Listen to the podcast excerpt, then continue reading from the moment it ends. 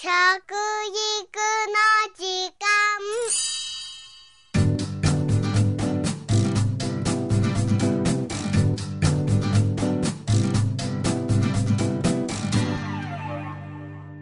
服部幸男です。食育の時間ポッドキャスト。今回は先頃まとまった政府の食料農業農村基本計画から食育に関連する部分をご紹介したいと思いますよ。この食料農業農村基本計画というのは農林水産省がこの先10年間の農政についてつまり食料問題や農業の問題についてどんな風に取り組んでいくべきかその方針を示したもんなんですね。民主党の政権公約だった農家の個別所得保障制度や食品安全庁の設置なども盛り込まれた形となりましたそして食育という言葉もしっかり入ってきましたねまず食料自給率を上げるための取り組みというのを見てみますと2008年平成20年度の我が国の食料自給率はカロリーベースで41%です。これを2020年、平成32年までにですね、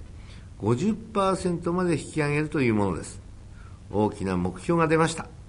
今、平成22年度ですので、あと10年で50%まで持っていこうということですね。これを実現するためには、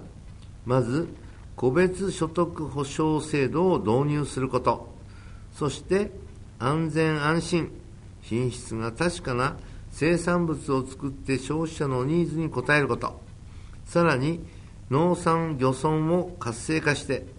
6次産業化を進めることなどが挙げられているんです。この6次産業化というのは、農業者による生産と加工や販売を一体化して、つまり第一次産業から第二次、第三次産業という体制を生み出して、生産から名産品、観光品、ね、自然やエコ開発など、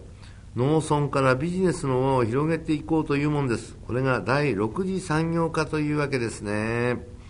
では具体的に消費、つまり食育の、えー、染色力という立場からどうしたら自給率アップにつなげられるかというと、この食料、農業、農村基本計画では、まず、えー、国産農産品が消費者に選ばれるような環境を作っていこうと言っていますよ。自分の国で採れたものを食べて自給率アップというわけですね。二つ目に、総人口の1割にあたる1700万人の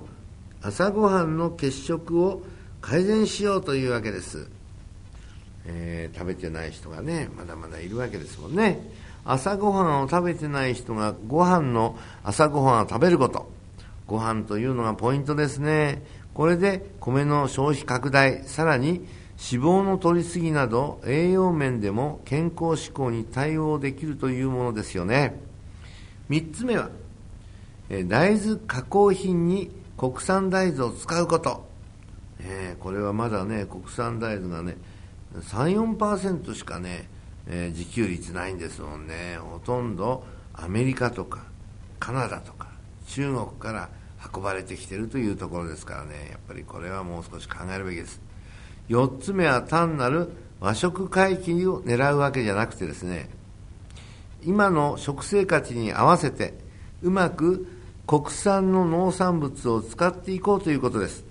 これには国産小麦や米粉のですね、利用ですね。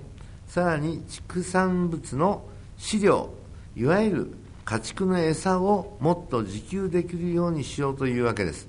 今ではほとんどですね、えー、乳業なんかで牛乳を取るためにその餌っていうのが全部輸入品です、えー、100%輸入品ですね。ところがこれは自給率に入ってないんですね。ですからあのーこのいわゆる牛乳を出しているこの牛乳というのは実を言うと日本のものになっちゃってるわけです。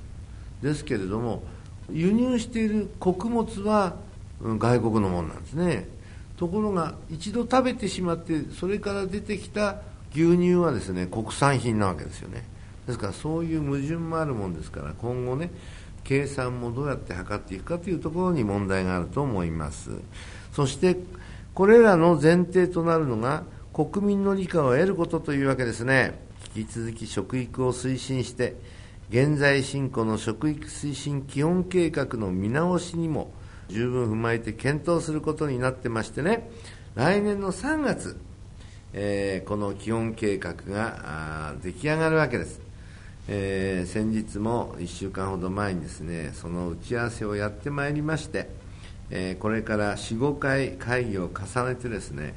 いいものを作っていこうということですから、まあ、全体的には具体論としてですね国策の中にね随分いろんなものが入るというのが食育の、